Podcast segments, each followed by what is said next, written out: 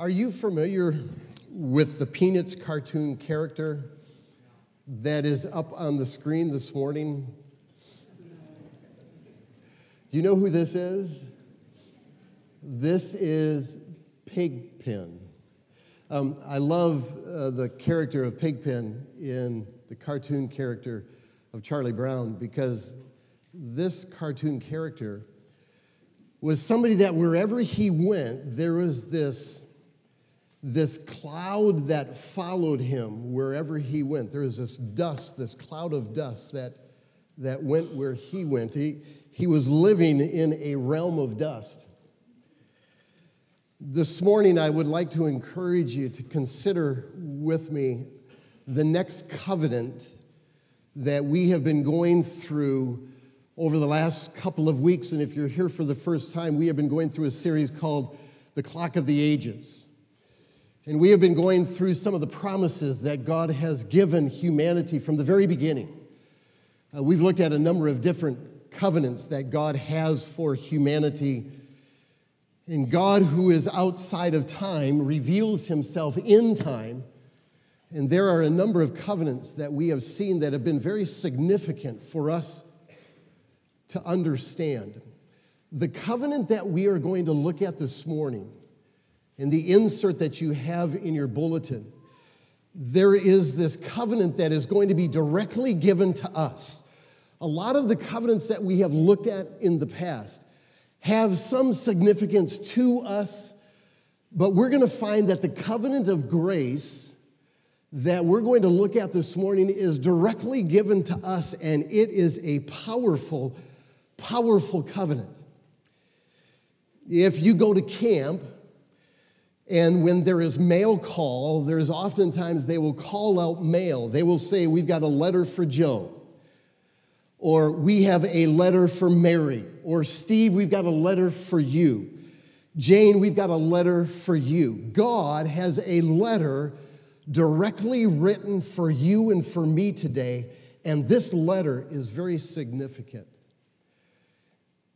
It's a covenant that we will see is much like Pigpen. And I'm going to suggest to you that the blessings of grace are very significant for us to understand, and very few find it. There's a book that I'm right in the middle of, and I think I'm going to use this book as a resource Come the middle of July and also in August, we're going to go into a new series where we're going to go through the first chapters of Romans, chapters 1 through 8, to try and identify some of the things of the Christian life that oftentimes we fail to understand. And that's the realm of grace that we live in. Let me just quote for you a couple of things from this book. And if you don't have this book, I would encourage you to get it this summer, read it, because when we go through it, some of these thoughts will be pulling, pulled out of not just Romans 1 through 8, but here's an author that articulates well some of these principles. For example, he talks in this book, in this chapter on the line, he says, God has already perfected those of us who are in Christ. That's the reality. We are complete in Him. We are his righteousness. We are holy and blameless and beyond reproach. These truths are already our reality above the line in the unseen and eternal realm in God's kingdom in our spirit. These are the eternal, unchanging truths of our identity as new creations, as sons and daughters whom God has birthed. And we're going to talk about what that looks like in the Christian life Another quote from this book We understand that there is no separation between heaven and reality now. God is up there and we are down here. We cease striving to get closer to God. We stop asking, How do I reach Him? Give me the programs, give me the plans, give me the ways. Instead, we live out of what is already true. We live in union with Christ. God and you are one together. And these are some of the thoughts that the author Dan Stone gives in this book, The Rest of the Gospel. Most people's Christianity and our understanding of it is like an old iron bed, firm at both ends, yet we're sagging in the middle. On one end, we've trusted that Christ is our Savior, and we know that Christ has saved us. That's the end of the mattress. We know that Christ saved us, I'm forgiven. We also know that we're going to heaven. We also know that God has given us eternal life. And we know the end of the story. We know the two ends of the Christian life. But in the middle, there is this sagging misunderstanding of what it means to live in grace. And what we're going to see today is that this covenant of grace, I would suggest to you, is much more. When we say it's more than theological, every element of our Christian life is based in theology. So we can't separate the two. I'm afraid that oftentimes we look at, I want to be I want to be applicable. I want to put my faith into practice. So just give me the application part and we want to remove the doctrine. The Bible never does that. Doctrine and lifestyle always live together. You cannot separate it. You live out what you believe.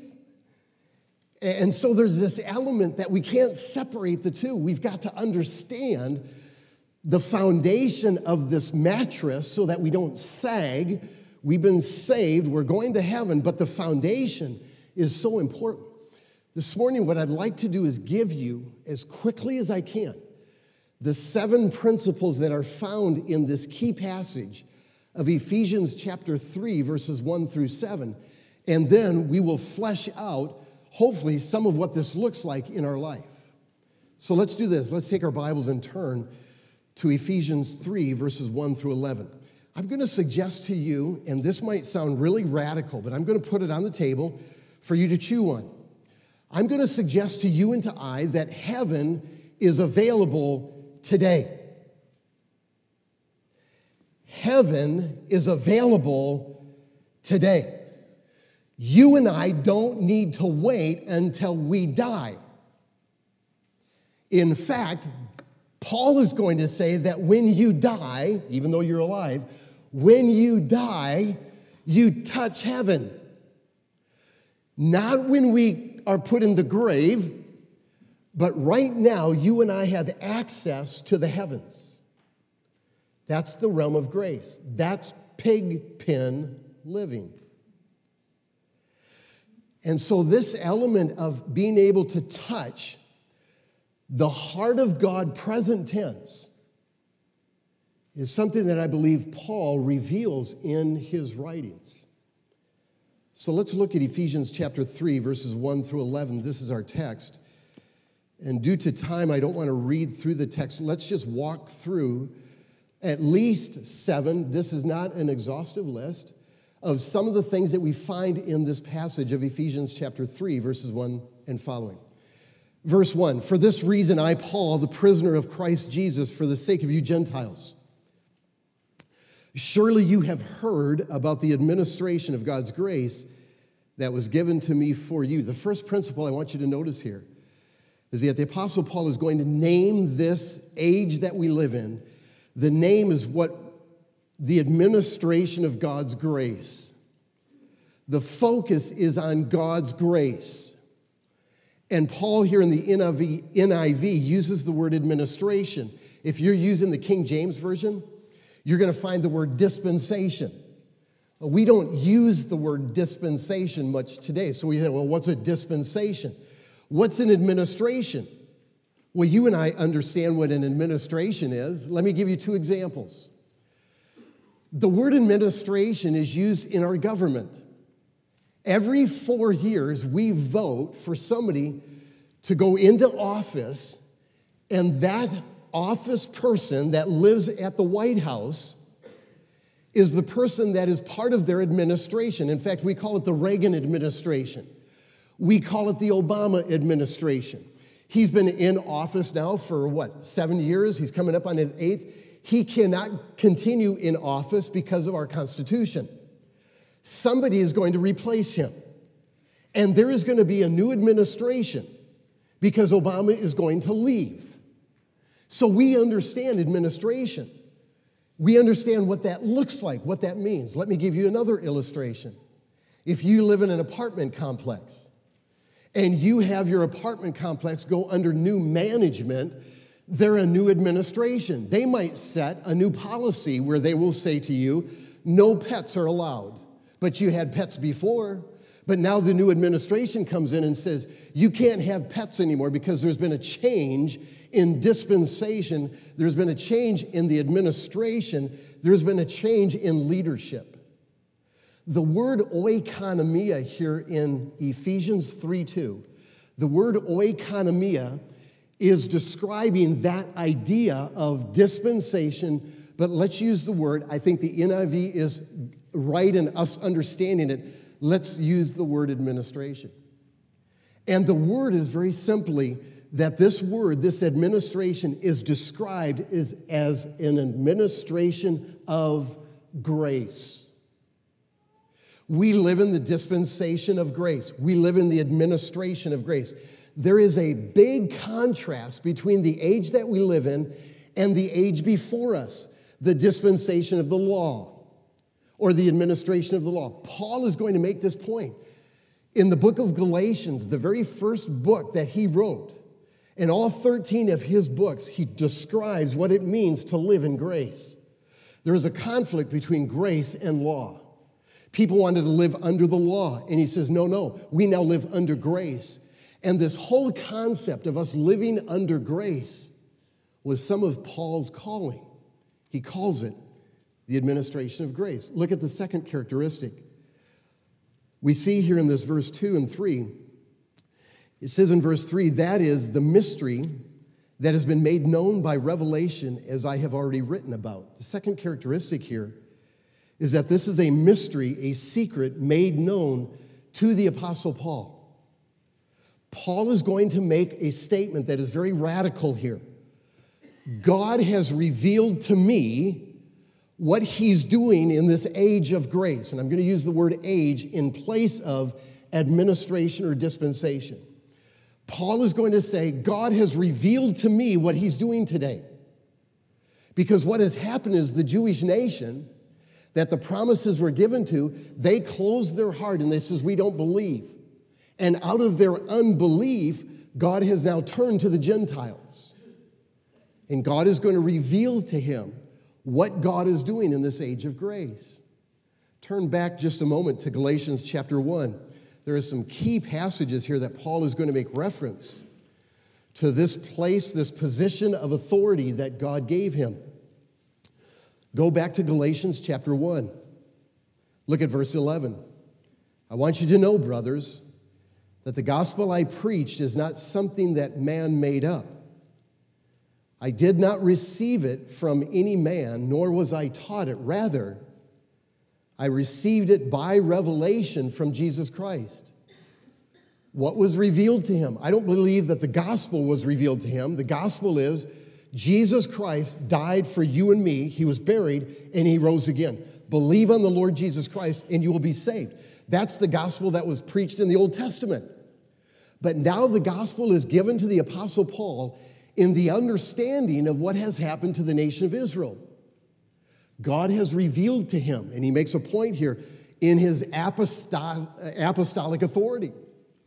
Go back one page in your Bibles here to 2 Corinthians chapter 12 and look at what Paul says in this book. There are other passages, but these are some of the key ones that Paul will make much of these revelations, plural, not singular. 2 Corinthians chapter 12 verse 1, I must go on boasting. Although there is nothing to be gained, I will go on to visions and revelations from the Lord. I know a man in Christ who 14 years ago was caught up to the third heaven. Whether it was in the body or out of the body, I don't know. God knows. He's talking about himself here. Paul is using the third person because he doesn't want to boast, but he says, I know a man who is either in the body or out of the body. I don't know, but this I know that God revealed to me. Look at the passage, not revelation one, but revelations plural. How many? He doesn't say. He just says there were plural revelations that were given to Paul. Paul is going to be the one that God is going to reveal what God is doing in this age of grace that we live in today through the pen of the Apostle Paul. Let's go back to Ephesians chapter 3 and look at a third characteristic here about this mystery, this revelation that Paul received. Ephesians 3, verse 1, let's go back to verse 1 and just read. For this reason, I, Paul, the prisoner of Christ Jesus, for the sake of you Gentiles, surely you have heard about the administration, the dispensation of God's grace that was given to me for you. That is the mystery that was made known to me by revelation, as I have already written about. In reading this, then, you will be able to understand my insight into the mystery of Christ. The third characteristic here about this mystery is that it is a mystery of Christ to be understood. God wants us to understand what He's doing today in the age of grace, this age that God is dealing with you and me. He doesn't want us to be in the dark. He wants us to know. All nine of the letters that Paul uh, writes makes reference to himself as being the apostle Paul given to the Gentiles. And the mystery of Christ here is that we might come to know him and who he is. I think that Paul here has revealed some truth about who Christ is that the Old Testament scriptures made reference to, but did not fully reveal it to what we understand about who Christ is to live in the realm of grace today. We've got access to some blessings that are all over the pages of the Apostle Paul's writings. We find here that it is something that God wants us to understand. Just by way of going to left field for just a moment, skip down to chapter 3, verses 14 through 20. Can I suggest that this be our prayer for one another? If you want to pray for people in the church, can I suggest that we take this passage and pray for Tobin and pray this prayer? Verse 14, for this reason I kneel before the Father from whom the whole family in heaven and in earth derives its name. Tobin, I pray that out of his glorious riches, the Father, that we might, he might be strengthened with all power through the Spirit in his inner being. See, that is a prayer that goes beyond the physical to the very heart and the spirit of man. And when you look at what Paul prays for in the scriptures, it is deep, it is rich. It's not just bless us with physical healing, even though, friends, I understand we can ask for that, but it's much deeper than that. When we see, when Paul prays three times, God, remove this thorn from my flesh, God said, No, no, Paul, I'm going to leave that thorn in your flesh. I'm going to leave that cancer in your life. I'm going to leave this trial in your life so that you might experience grace. My grace is sufficient for you, Paul. Oh, my friends, that kind of theology, that kind of thinking goes much deeper than the realm of the seen world. Now we're dealing with the unseen world that is as real as the nose of our face. And so, this prayer here in Ephesians 3 is a powerful prayer that we can pray for one another. Look at the fourth characteristic that is found in verse uh, 5 of chapter 3, which was not made known to men in other generations, as it has now been revealed by the Spirit to God's holy apostles and prophets. This is a mystery not made known to men in other generations, a secret that God kept to himself. God has not revealed everything to us. God will not reveal everything to us in the days to come. When you and I get to heaven, we will not have all of the answers. If you think that, heaven is going to be much different for us than what we think. There will always be a secret in God's heart because He is beyond all secrets. There will always be a mystery about God that we will not understand there will be something about God that we will say, Oh my goodness, have you seen this about God? God never promises us that we will fully understand him. And yet we demand that from him. And he works at a much different pace in his revelations. His time frame, friends, is much different than our clock. Much different. God deals much differently with us because he's a timeless being. Look at the next characteristic here in chapter uh, 3, verse 5. We read verse 5. There's another characteristic. This mystery of Christ is being revealed by the Spirit to God's holy apostles and prophets. It's the Spirit. Remember last week, if you're here last week, we talked about the new covenant. And what is the new covenant all about? The new covenant is spirit living. Remember that this new covenant is really a two part. It's not being fully experienced in the sense that it was given back in Jeremiah because the promise was given to Israel. Israel will live someday, all 12 tribes, they will live someday in the future by way of the Holy Spirit indwelling them and teaching them and leading them, just like what the church is doing today. And I wonder, friends, if the church today is a prime example for Israel because they will become envious and what will bring them to the knees. When they look at the one that they have pierced, they will look at the church, the body of Christ. Remember that the church, the body of Christ, that language of the Apostle Paul is very unique to the Apostle Paul. You never find the Gospels, you never find Jesus, you never find the Old Testament Bible talking about Israel as the body of Christ. They're always talked about as the bride of Christ. We are the body of Christ. There is a male and a female within our relationships together. There is also this idea of the male Christ, and he has a body, and he marries the bride someday when they come together, and there will be this union of Christ and Israel, and that fulfillment of Israel and that spirit living will someday be tasted by Israel in the coming age. That will be a great day where when we talk in the next few weeks, we will see during the millennial kingdom, all of these covenants in the Old Testament are going to come together and they're going to weave themselves together in a very unique way that God will reveal himself through the nation of Israel, because God is not done with the nation of Israel yet. If you would have talked to people back in World War II, you would have said, they're not around. They're not even a nation. In 1948, they became a nation again. God's not dealing with the nation of Israel yet. When the church, the body of Christ, is taken out, and the Spirit of God that indwells the church is taken out, watch what happens. The Spirit of God is holding back evil. That's part of our call as the church.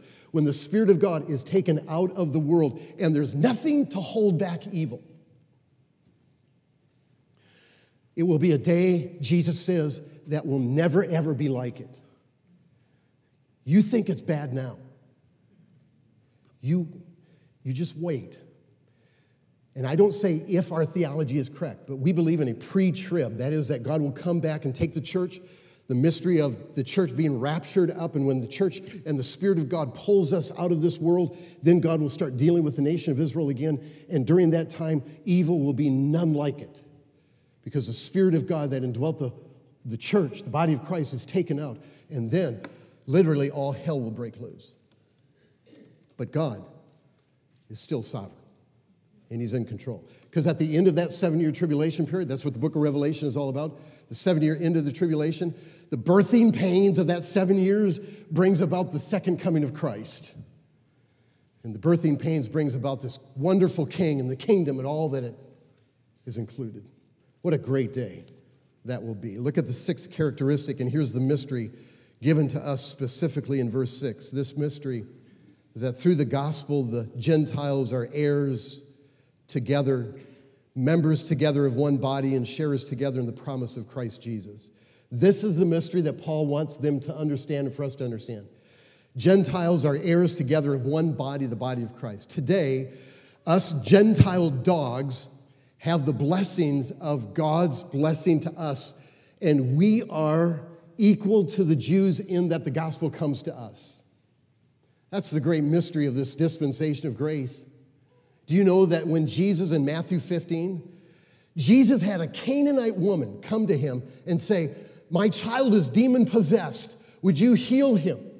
And you know what Jesus does? He ignores her. And the disciples ask, Why are you ignoring her? He says, I haven't come to come to the Gentiles. I have come to the house of Israel. That was his coming to come to Israel, to present himself as their king. He heals that woman because of her faith, because he says, There's no faith that I found even in Israel in Matthew chapter 15. It's a remarkable story of the faith of the Canaanite woman. We find here that Jew and Gentile are now equal. In the Old Testament, my friends, watch this Genesis chapter 12. Let's take the timeline here. Genesis chapter 12, the Jews are up here, the Gentiles are down here. This is the Old Testament covenant of Abraham. This is the promise that goes through all of the Old Testament and even the Gospels.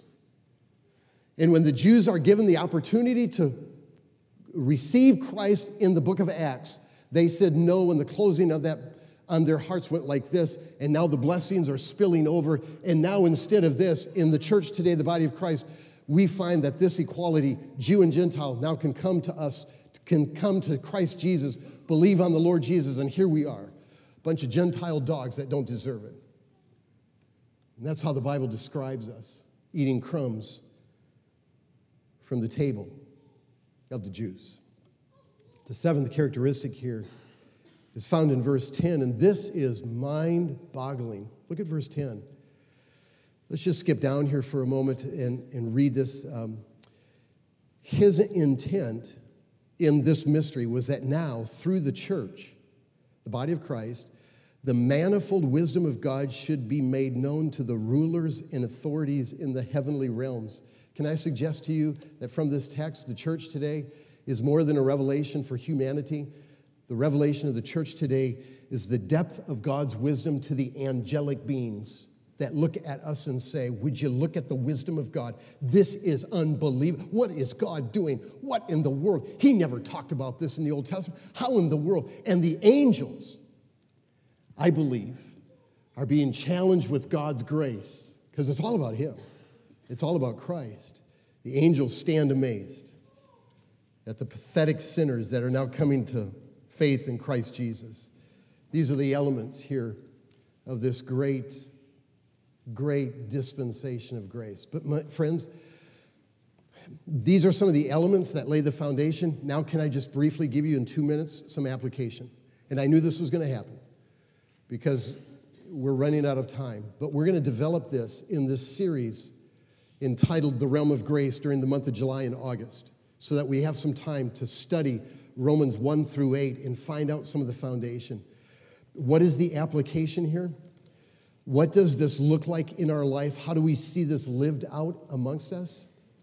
Number one, grace is available to us just like the cloud of dust that Pigpen lives in. I believe that we have access to God's grace and it is right around us. It is available to us and it is now. We can live in grace right now. Well, you say, well, what does that look like? What does that, how does that, let me just share a couple of thoughts here. Your identity, my identity is in Christ and nobody else. When I was saved out of sin, God gave me a new identity and I am now in Christ. That means that God the Father looks at Christ, and because I'm in Him, the Father sees my identity in Him. We take all of our identities from everybody around us my mom, my dad, my neighbors. Our identity is in Christ. How about your significance? Are you significant? You bet you are if you're saved because you're in Christ. How about your security?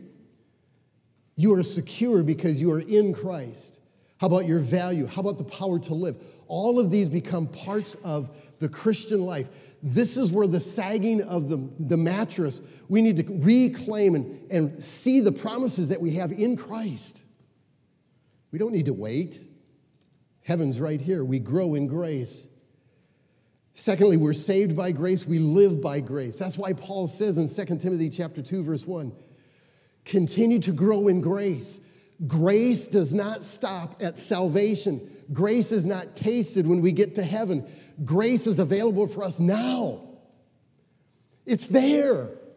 How many of us have tapped into that? We don't need to wait to get to heaven. Grace is available now. We're saved by grace, and He gives us all these rich blessings. Without Him, we have nothing. With Him, we have everything. I'd like you to go back to Ephesians chapter 1 a moment. Verses 3 through 14 is all one verse. And I'd like you to read this verse this next week and claim all the promises that you and I have. I'd like you to take a piece of paper if you're not reading your Bible on a daily basis, I want you to chew on Ephesians 1, verses 3 through 14. It's all one sentence. in the Greek. So just read it and list all of the promises that you have in Christ if you're saved. And just chew on this. I guarantee you that if you chew on this for a couple of days, you chew on it for a couple of weeks, for a month, the promises that are here are unbelievable. Open your door of your heart to the promises that God gives you and I. I want to close with this last thought um, by way of what this might look like. When I was a young boy, we had in our living room a picture that hung in our living room, and I can remember from a young boy until I left uh, to go off to college that the picture that's on the screen was the picture that was in our living room. I didn't realize it at the time, but in Revelation chapter 3, verse 20, the Bible says that Jesus stands at the door and he knocks. And this is the picture that tries to capture that that essence of Jesus. I want you to notice that on this door there is no handle on the outside. I never knew that when I was a kid. Somebody drew that to my attention later on when I looked at this picture again. I thought, that's really interesting. Revelation chapter 3 is given to one of the Jewish churches in the time of the tribulation. I'd like to suggest to you that this picture captures the realm of grace that God, through Christ, offers you and I by way of saying, You live in the dispensation of grace. What does that mean? I want you to work this out. He is knocking on the door of your heart, saying, Will you let me in, Christ, into your heart? That's the prayer of Ephesians 3 that we looked at, verses 14 through 20, that Christ would dwell in our hearts. What does that look like? My friends, I think there are promises and blessings for you and I that we have not tasted yet that are unbelievable, and I think it's the abundant life that Jesus offers us through him. Heaven is available for you today. Will you let him in? Will you surrender your heart to him? Will you let him be the one that will be the center of your soul? Because that's what salvation is. We've been saved from ourselves, and we let him be the throne room of our soul. Will we allow God to do that? Not for salvation. I, I think that we've oftentimes take, we've used all of these blessings for salvation, say, come to faith in the Lord Jesus. Yes, let's be evangelists, let's keep doing that. But most of these promises, Romans chapter 6, verse 23, the wages of sin is death, but the gift of God is eternal life through Jesus Christ our Lord. That promise is not given for salvation for the unbeliever. That promise is given for the believer. Check it out. Romans chapter 6, verse 23. We use it for evangelism. It's all rich blessings that God has given us by way of what He's provided through His Son, the Lord Jesus Christ. Will you bow your heart and your head with me this morning as we close in prayer? Father in heaven, thank you for the opportunity and the privilege to scan the beauty of this great promise that you give us uh, through your servant, the Apostle Paul. And thank you, Father, for the revelation of grace that is deep, it's rich, it's inexhaustible. Father, teach us. Teach us, Father, what it means to be grace filled people. Give us hearts of forgiveness. Give us hearts of compassion. Give us, Father, our unity and our, our identity in Christ. Father, all of these make it more than just theological understanding, but pray, Father, that the Spirit of God might put feet to what we know to be true in these great promises that you have given through your Spirit and through your Son. Thank you, Father, for your Son. We pray that you would bless us as we go through another week. Give us, Father, the power to live in that realm of grace. The power, Father, to be empowered by your Spirit to overcome even the world's temptations and sins. Thank you, Father. We give you thanks in Jesus' name. Amen.